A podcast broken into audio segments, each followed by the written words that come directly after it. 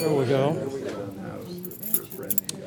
Our speaker this afternoon is Jonathan Brown, uh, who has rather extraordinary uh, qualifications. He is one of the very few PhDs at the University of Texas who has gone ahead to become a member of the uh, department. He studied under Tom McGann, who, by all uh, recognition, was one of the foremost uh, uh, historians of Latin America.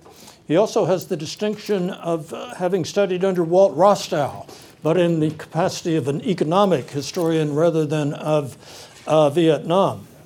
Uh, Jonathan is the author of several books, and his most recent one is Cuba's Revolutionary World, and this has recently been published by uh, Harvard University Press. His other books include a socio- socio-economic history of Argentina, uh, Oil and Revolution in Mexico, and Latin America, a social history of the colonial period. I started to say that there are other anonymous uh, publications. I hope I pronounced the word okay. no, it has a new pronunciation. And so, Jonathan, we're very glad to have you. This is one of the uh, rare occasions in which we do stretch out to Latin America, in which, of course, there was a very great uh, British uh, influence, not only in the Caribbean, uh, but throughout the uh, continent, uh, the Falklands, of course, but also the building of the railways and so on in Argentina. In preparation for this session, I reread Graham Greene's Our Man in Havana which stands up very well. It's a very uh, uh, funny uh, novel, and I think it's one of the best that Graham Greene has written. Uh, you'll recall the, uh, the principal figure uh, has been recruited by the British Intelligence Service to report on what's going on in Cuba. And the, the person happens to be a vacuum cleaner seller and at one point, the chiefs of staff in MI6 saying that these, these uh, pictures of the uh, installations of missiles and so on have a strange resemblance to vacuum cleaners. uh, and I, I, hope that Jonathan will begin by uh, saying just a few words about uh, Graham Greene.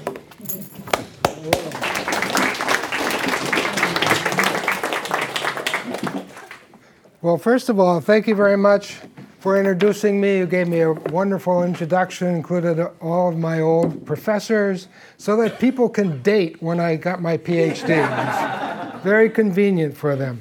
Well, um, I've read every single book that Graham Greene wrote on Latin America, and he's traveled uh, quite a few places. Uh, there was Travels with My Aunt. There was the Honorary Consul there was uh, one of the first ones, I think, was uh, The Power and the Glory about Mexico in the 1920s, 1930s. Um, there, the comedians, uh, Haiti. Did I miss any? The what? The one about um, Panama.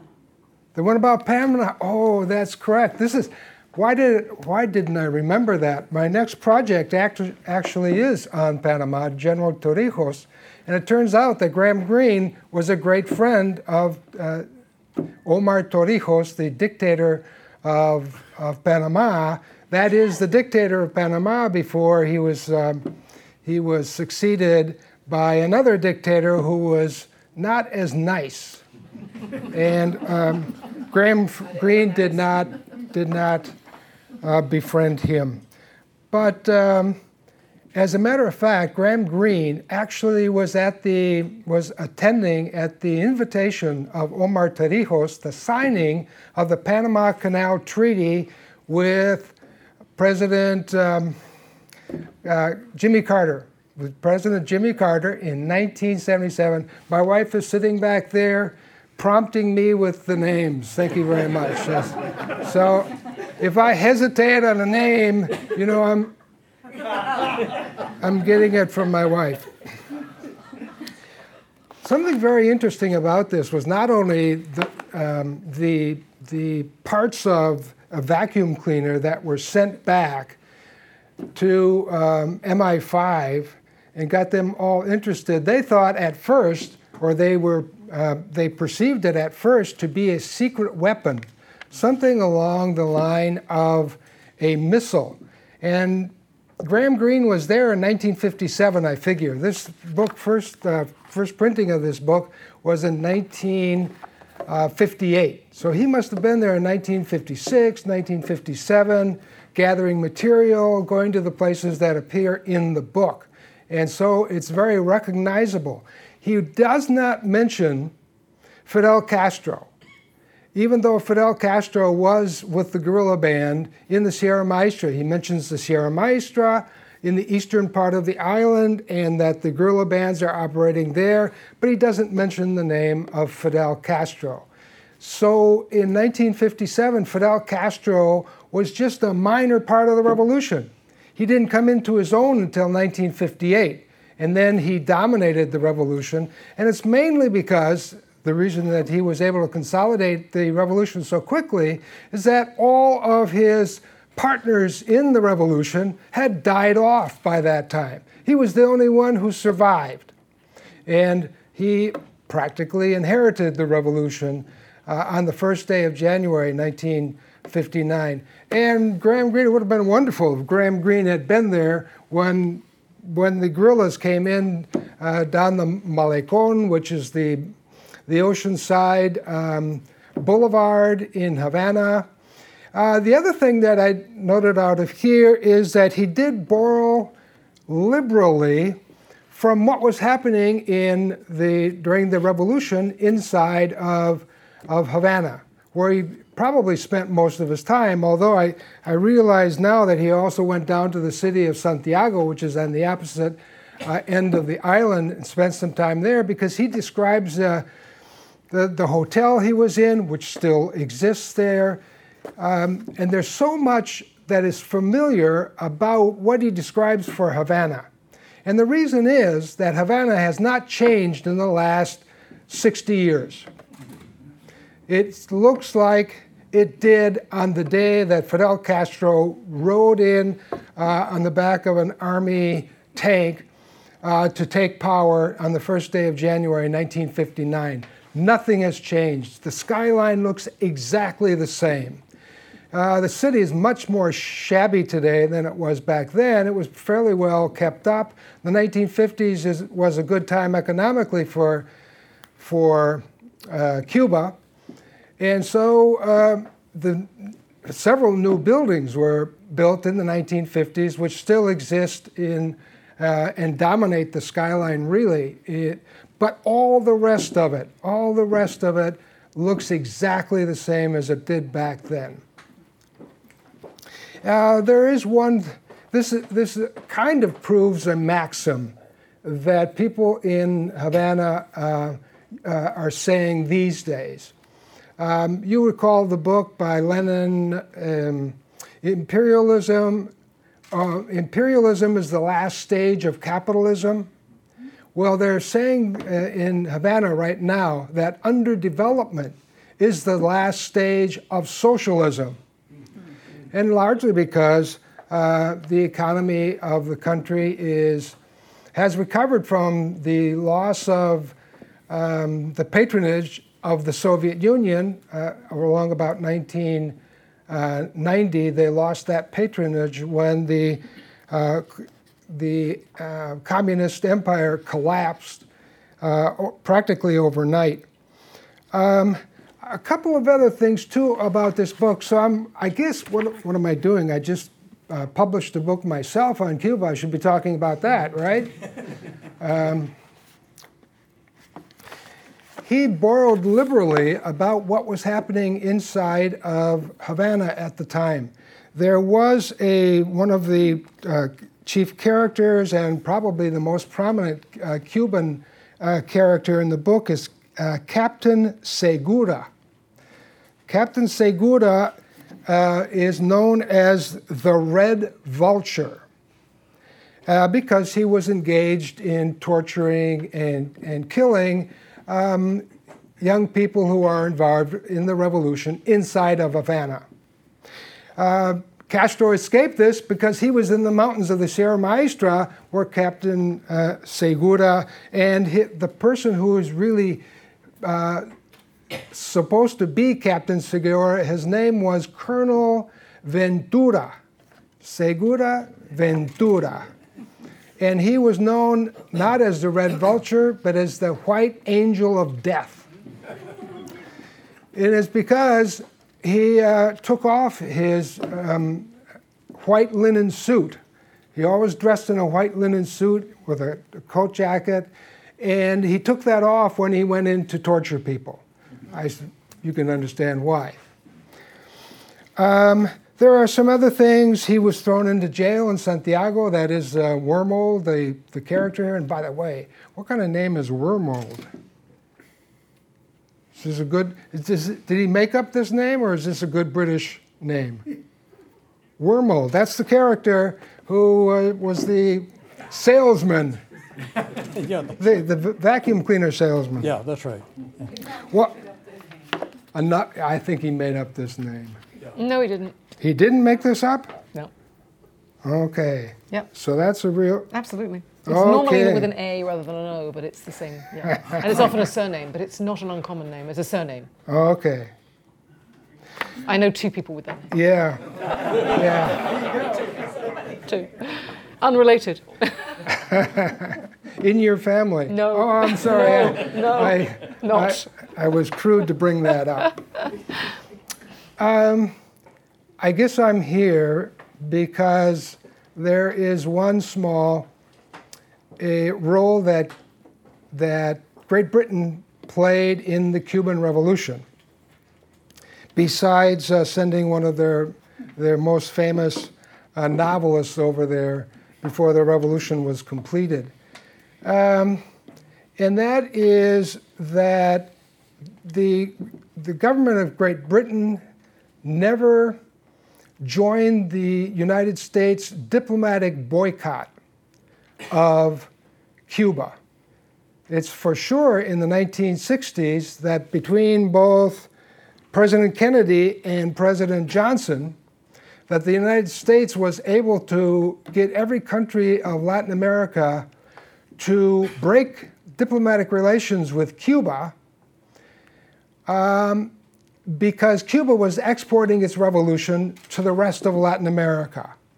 They were training guerrillas to go back to their home countries to fight uh, in, and guerrilla outbreaks occurred in Venezuela. Uh, in fact, uh, the ones in Venezuela lasted for 10 long years. The Cuba put in a lot of money into it and a lot of arms and training for the Venezuelans. They were so adamant about getting Venezuela to join the revolution with them because they were dependent upon imports of petroleum. So they singled out, Castro did himself, singled out Venezuela. Now, it, it turned out later on that, that Cuba got Venezuela anyway. And something is very interesting about Venezuela. Venezuela today is, as you know, probably the worst economic performance. It's in uh, practically in free fall with about a thousand percent, um, a thousand percent um, uh, devaluation of the money.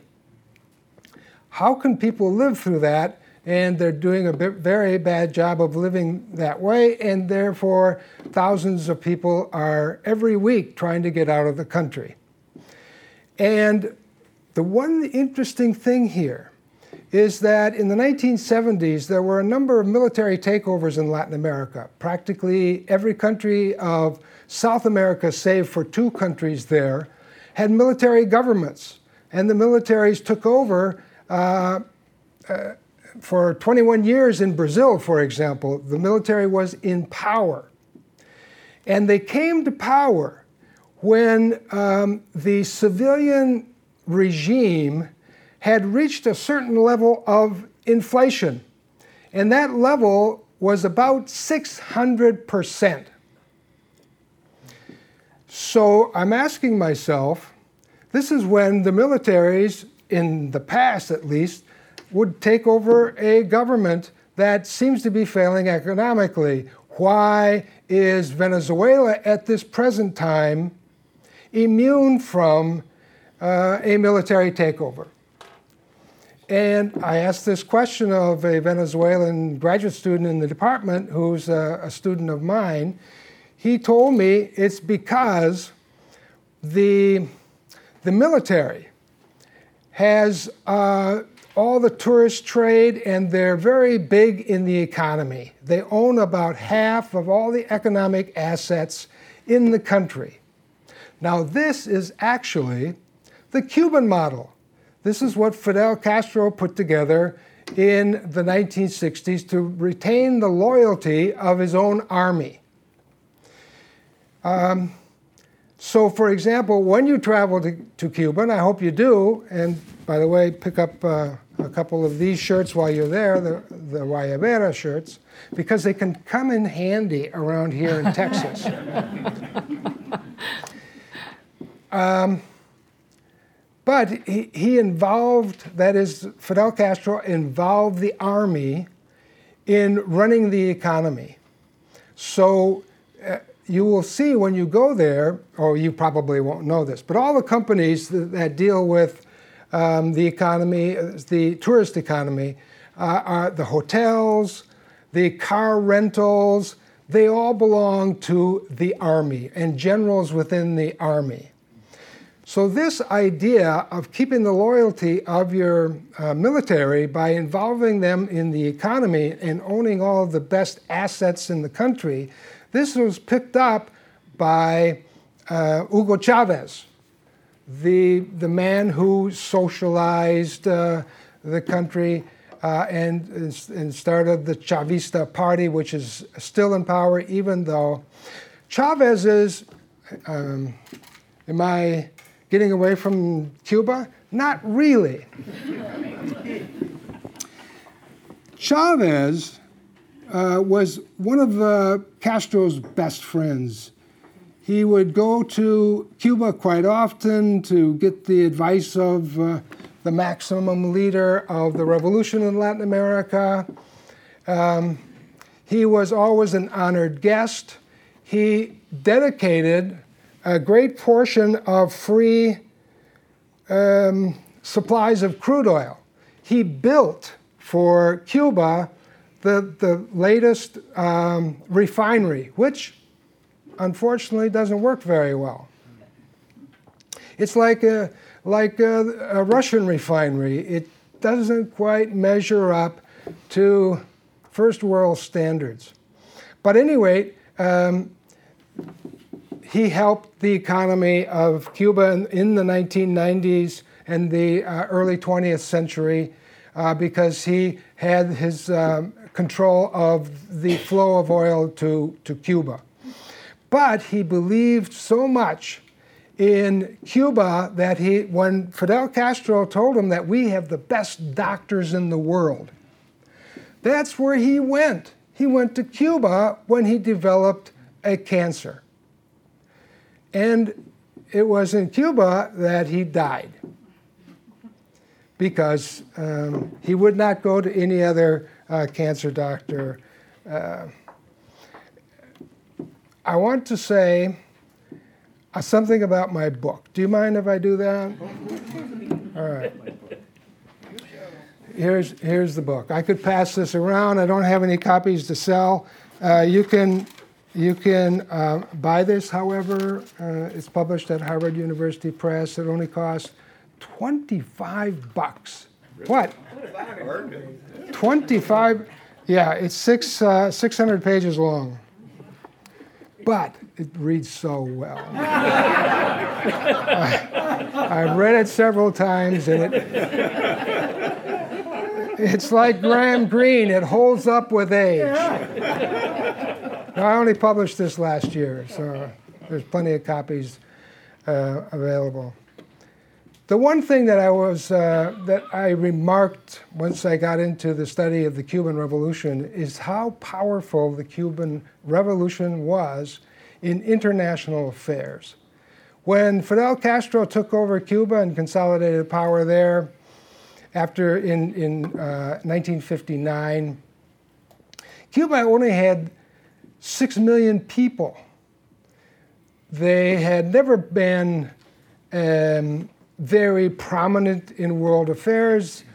The Cubans um, simply were not on the map uh, as far as Europe, and it was known for producing sugar, sure enough, and some wild nightlife, some of which is described by Graham Greene, but not in my book. So, just forewarning you about that. Um, but you go over to the LBJ library, you go to do some research as I did, and Lenore went with me as well. We went to the JFK library, and there are reams and reams of paper just on Cuba. You couldn't find anything on Cuba before 1959, but from 1959 on, in the 1960s, um, in the presidency, uh, particularly of JFK, it was the number one foreign problem of the United States. That's why it generated so much um, documentation. And it's pretty heavily documented even in uh, LBJ's time. It's probably second only to Vietnam among the, the foreign documentation that you can find there. Um, why was this? Well, this was because when Fidel Castro came to power, the CIA ignored him. They ignored Fidel Castro because he wasn't thought to have been, while he was fighting a guerrilla warfare, he wasn't thought to have been a communist. As a matter of fact, he wasn't a communist when he fought the revolution in the Sierra Maestra. And there were plenty of studies. There were people connected to the CIA who were with the, the embassy in Havana. They did make trips down to the Sierra Maestra to question people down there. But the thing was that Fidel Castro had the support of the middle class. So he never professed, he never spoke like a communist. He didn't use Marxist Leninist um, words uh, concepts. Uh, his, he, he smoked like, he spoke like, and he smoked quite a bit too.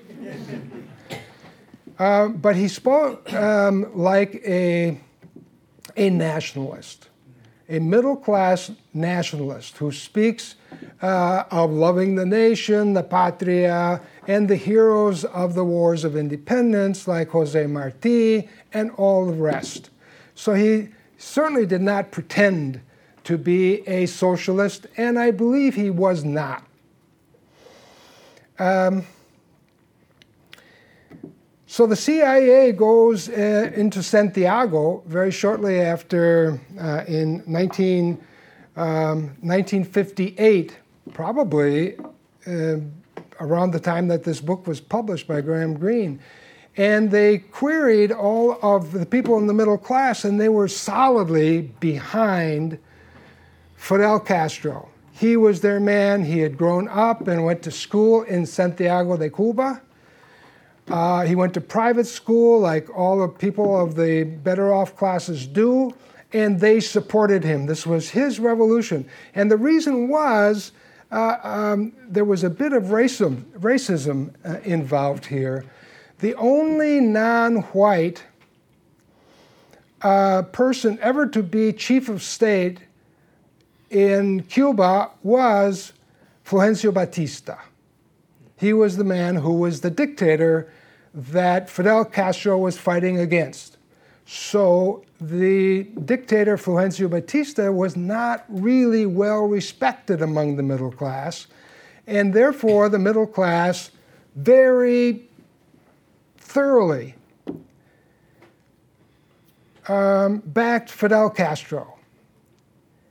And it was only after he began to consolidate power in the first couple of months that he began to court the Soviet Union and the socialist bloc. This is why um, he is to become a great kind of public enemy here in the United States. The other thing that bolstered this, this idea that he was a danger to the United States was the fact that all the middle class who had been backing him in the revolution in the 1950s, in the 1960s, they emigrated and went to Miami. And there they organized all matter of, of groups to uh, influence the United States policy in Latin America, and they became um, mercenary troops for the CIA uh, trying to overthrow the government of Cuba and Fidel Castro. As long as I'm about this, I'd like to talk a little bit about the role of Great Britain. Great Britain somehow, the British are somehow in the title of my talk, are they not? Yes. What is the title of my talk? Please remind me. Uh, Castro's challenge to Britain and the United States. Wow. I didn't know I put it that way. because while all of Latin America were obeying the presidents Kennedy and, and LBJ to break diplomatic relations with Cuba, Great Britain did not. As a matter of fact, neither did some of the other great powers of Europe. Uh, Spain, probably not one of the great powers of Europe in the 1960s, but Spain, uh, even though General Franco, you'd think that if anybody in Europe is going to break relations with, with uh, a, a Cuba that is quickly becoming a communist state, it would be Franco.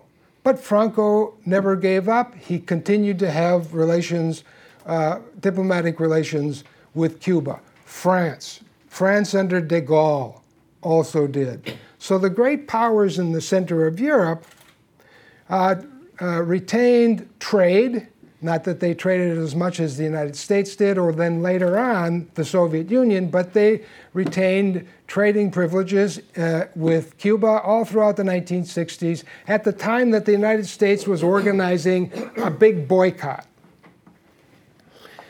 Um, as a matter of fact, Great Britain uh, and British ships, British merchant vessels, uh, occasionally came under fire from some of the mercenary troops that were sponsored and paid for by the CIA in the 1960s. You may have heard about fast boats and pirates of the Car- uh, Caribbean. Well, this is exactly uh, the sort of uh, Cuban, uh, anti Castro Cubans who were given money by um, the CIA to buy arms and uh, buy fast boats, mother ships, and then uh, circle around the island of Cuba and um, making raids on Cuba. The idea behind this, they were known as the, um, they were known also as revolutionary groups. That is, every one of these groups to tie themselves into the, the middle class participation in the revolution in the 1950s that they say Fidel Castro stole uh, every one of these anti Castro groups had revolution in its name. The Revolutionary Front of, of the Escambray, uh, and there were other names. Everybody, the Revolutionary uh, Rehabilitation, that was another um, mercenary group, another armed group that, um, but the one thing is they were not effective. As a matter of fact, they, may, they became counterproductive, and this comes directly from the book. They became counterproductive because the action of these groups out of Miami gave Fidel Castro uh, an excuse to mobilize the population, to organize the militias, and to organize a group known as the Defenders of the Revolution that um, were, in fact, neighborhood watch groups throughout Cuba who kept their eyes on their neighbors for demonstrations of disloyalty to the state, to the revolutionary state, and to, to Fidel Castro. I, t- I was going to make a, a Trump joke. Probably I shouldn't. Yeah. This is being recorded, and yeah. Um, anyway, Trump would have would have liked this group, um, but Ca- in other words, Castro was able to consolidate his power and eliminate his, his enemies from within the revolution because of the activities of these armed groups sponsored by the CIA. And bringing the British back in here, I guess the challenge was that sometimes they attacked British shipping. There was one famous case during the presidency of, of John F. Kennedy in which the, um, the, one of these armed groups attacked a ship and shot it up, a British uh, merchant vessel. So they got a letter, uh, the United States got a letter from the British government uh, protesting uh, the CIA's groups operating out of Havana who were uh, somehow interdicting um, um, trade on the high seas, becoming pirates, you know. The worst case of this happened in 1964 1964, of course, the election of November uh, 64 is when LBJ, who had inherited the uh, presidency of Kennedy uh, as vice president, and he was running uh, in November in order to win election in his own name. So you can understand how touchy he was by this incident. One of these armed groups out of Miami, actually, uh, they had a, a base in uh, Nicaragua under the Somozas, another infamous dictator from Latin America that was never visited by Graham Greene. and they attacked a Spanish uh, merchant vessel. They shot it up badly, killed about um, uh, five officers on the watch the, uh, at, at night. They mistaken, uh, they had mistaken this ship for a, a merchant vessel of Cuba named the Sierra Maestra, over named after the, the uh, place for the, uh, the revolution and Fidel Castro. But it was really the Sierra Aranzazu. It's a, it's a um, mountain chain in, um, in Spain and it was a Spanish vessel. Therefore, this was piracy on the high seas.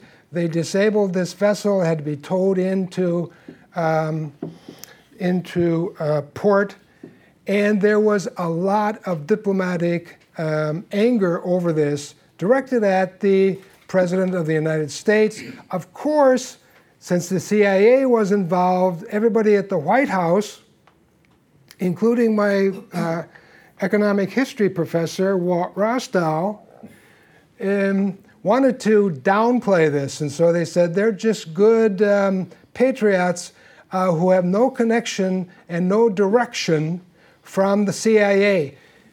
That was, that was correct. There was no direction from the CIA. There was only financing from the CIA.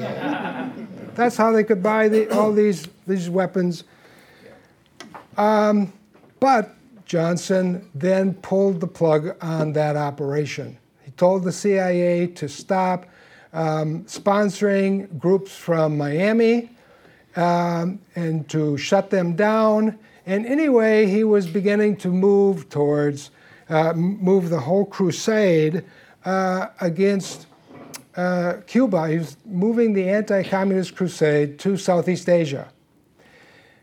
Um, one other thing here, and that is that Great Britain, which sold some Leyland buses in 1964, um, this became a big deal in the newspapers once again. Uh, the, the administration here in Washington, D.C. was up in arms about how could the British do this when uh, deal with this communist state. And uh, of course, we were selling wheat to the Soviet Union. So I guess it was a perfectly rational sort of operation. Um, in a way, I think that this European, our allies in Europe, were much more important to us uh, as allies against the Soviet Union than Cuba was a threat to the United States. So uh, the Kennedy and the Johnson administration tolerated their continued diplomatic recognition of Cuba. And I think that the one uh, reason was that uh, the United States needed our allies in Europe in order to protect the one captive city uh, of capitalism, and that was West Berlin. Uh, the reason why JFK uh, pulled back the U.S. fleet from Cuban waters during the Bay of Pigs in April 1961, uh, the Bay of Pigs uh, invasion, as you know, was a brigade of Cuban Americans who had signed up for uh, training in Guatemala in order to invade Cuba. And they too were sponsored by the CIA. And this was a hush hush um, uh, project begun and then laid on the lap of, uh, of Kennedy by um, Eisenhower, by President Eisenhower. this had worked once in Guatemala, 1954, when a few communists were known to be uh, working in the, the, the um, government of the country that was about to expropriate some land, unused land belonging to the United Fruit Company, for whom uh, the New York uh, law the New York law offices that uh, in which the um, Dulles brothers were partners, and that law office in New York represented internationally the United Fruit Company. So the CIA, under the direction then of Allen Dulles, decided um, and got the word from Eisenhower to send in the CIA and see if we can't undermine this uh, revolutionary government that was taking land away from foreigners. And it worked.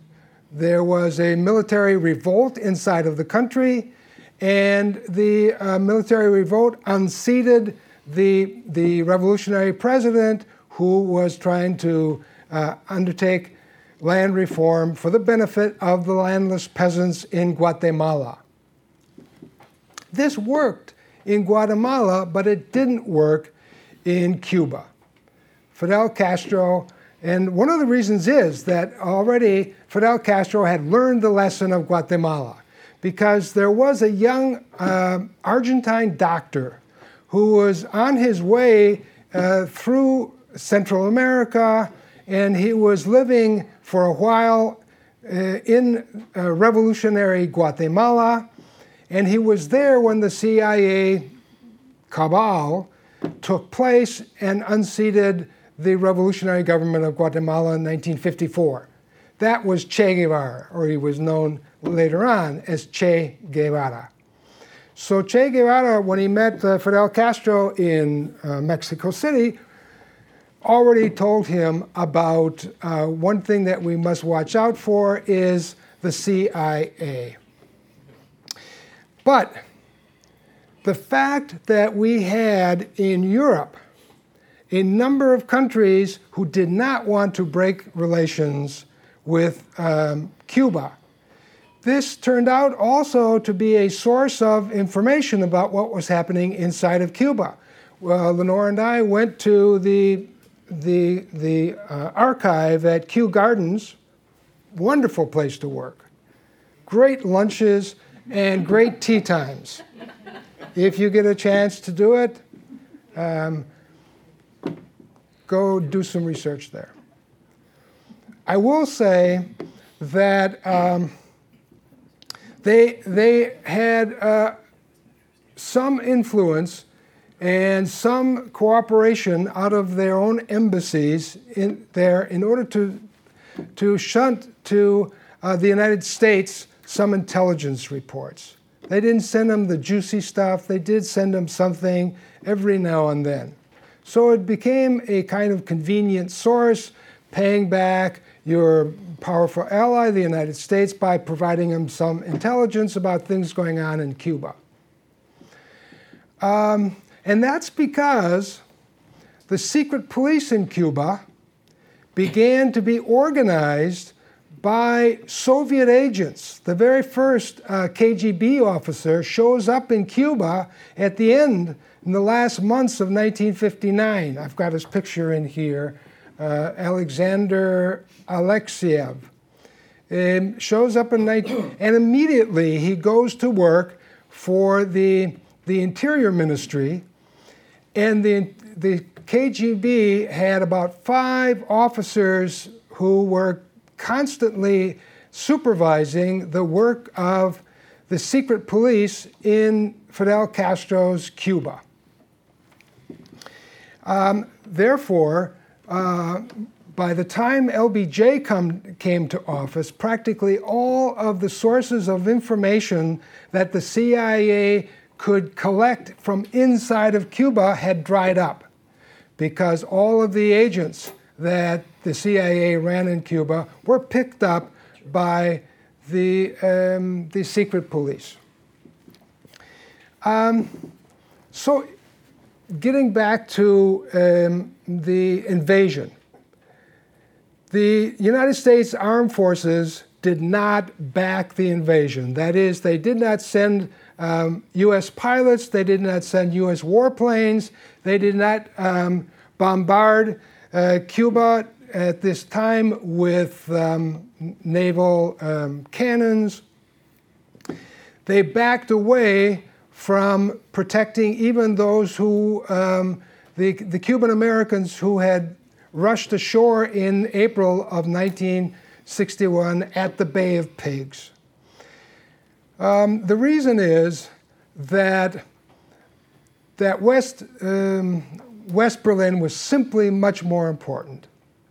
They knew in 1961 that Khrushchev had expressed on several occasions support for Fidel Castro.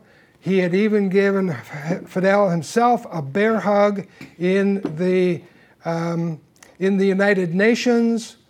So it was common knowledge that, that uh, Cuba was becoming an ally of the Soviet Union, and the Soviet Union could put um, could attack or at least hold hostage to uh, protect Cuba from invasion from U.S. military forces. And so, all throughout the 1960s, at the time that we were the most um, um, difficult uh, in maintaining our economic and uh, political boycott of the Cuban regime, the, um, the Europeans did not. And uh, I think that the real secret to that, and we've never used uh, any U.S. military forces uh, against Cuba whatsoever. And I think that the reason is that the Allies were interested in protecting West uh, Germany, were interested in protecting too um, the West Berlin, which was inside of East Germany, from harm. And this is why the United States modified its antagonism against uh, Cuba and relegated it to trade and to diplomatic boycott rather than all out U.S. invasion of, of Cuba with the United States Armed Forces. Thus the title. the challenge to, to, to Great Britain, I, I have no idea where that came from. but I had to have Great Britain in the title. Um, a couple of reasons that I've discovered why Cuba was so important in the 1960s. One, it was the it was a vulnerable time uh, in the Cold War. Sputnik had been launched. The Soviet Union had the biggest army in the world. They were thought to have all these tanks, and there was the, the missile gap, the so called missile gap that came, became part of the 1960s election. Um, it was believed in 1960 that they had more missiles than the United States did, even though Eisenhower knew better. He was not about to publicize that. So there was all this, for all of these reasons. Um, and, and then the fact that the Fidel Castro nationalized all of US businesses in the year 1960 with one fell swoop. Nobody was willing then in 1960 to go to war over the, the loss of a few refineries of Standard Oil all of the, um, the lands, the sugar lands owned by American companies, also were confiscated, and there was no kind of belligerence on the part of the United States. There was just continued kind of um, um, support for um, Cuban counter revolutionaries in Miami. That was about it. Um, Here's another reason. The fact that there was this trade um, and political alliance between Cuba and the Soviet Union and also Red China. Uh, Chairman Mao was uh, got a visit from Che Guevara himself, or maybe I should say, Chairman Mao himself got a visit from Che Guevara, and um, became a, a supporter of the Cuban Revolution, even though uh, there wasn't much trade that could be carried on between China and, the, uh, and Cuba. Nonetheless, they did have political ties. And uh, so um, this made Cuba outsized um, in all of world affairs. As a matter of fact, you could say that Fidel Castro was the cause for the fall of uh, Nikita Khrushchev in 1964, just a year and a half after the Cuban Missile Crisis, which occurred in Cuba. And Cuba uh, was the, the one territory in um, all the world in which the major powers uh, were so close to come to war in the time of the Cuban Missile Crisis in October of 1962. All of these are the reasons why Cuba became such a problem for the United States in the 1960s, and uh, Cuba also uh, carried great weight throughout the world. They eventually sent troops into to, to Africa at the end of the 19 60s and uh, large numbers, several thousands of troops from the regular army were sent into Africa in the 1970s and the 1980s. They, for a country of six million people who adopted socialism because of the Cuban Revolution, um, Cuba carried great weight, and it still does and I would say mainly because of opposition by the United States, which continues even today. Uh, still, uh, if you got a chance to visit, I would suggest it. It's a really wonderful place, and um, believe it from the book by Graham Greene. Thank you very much.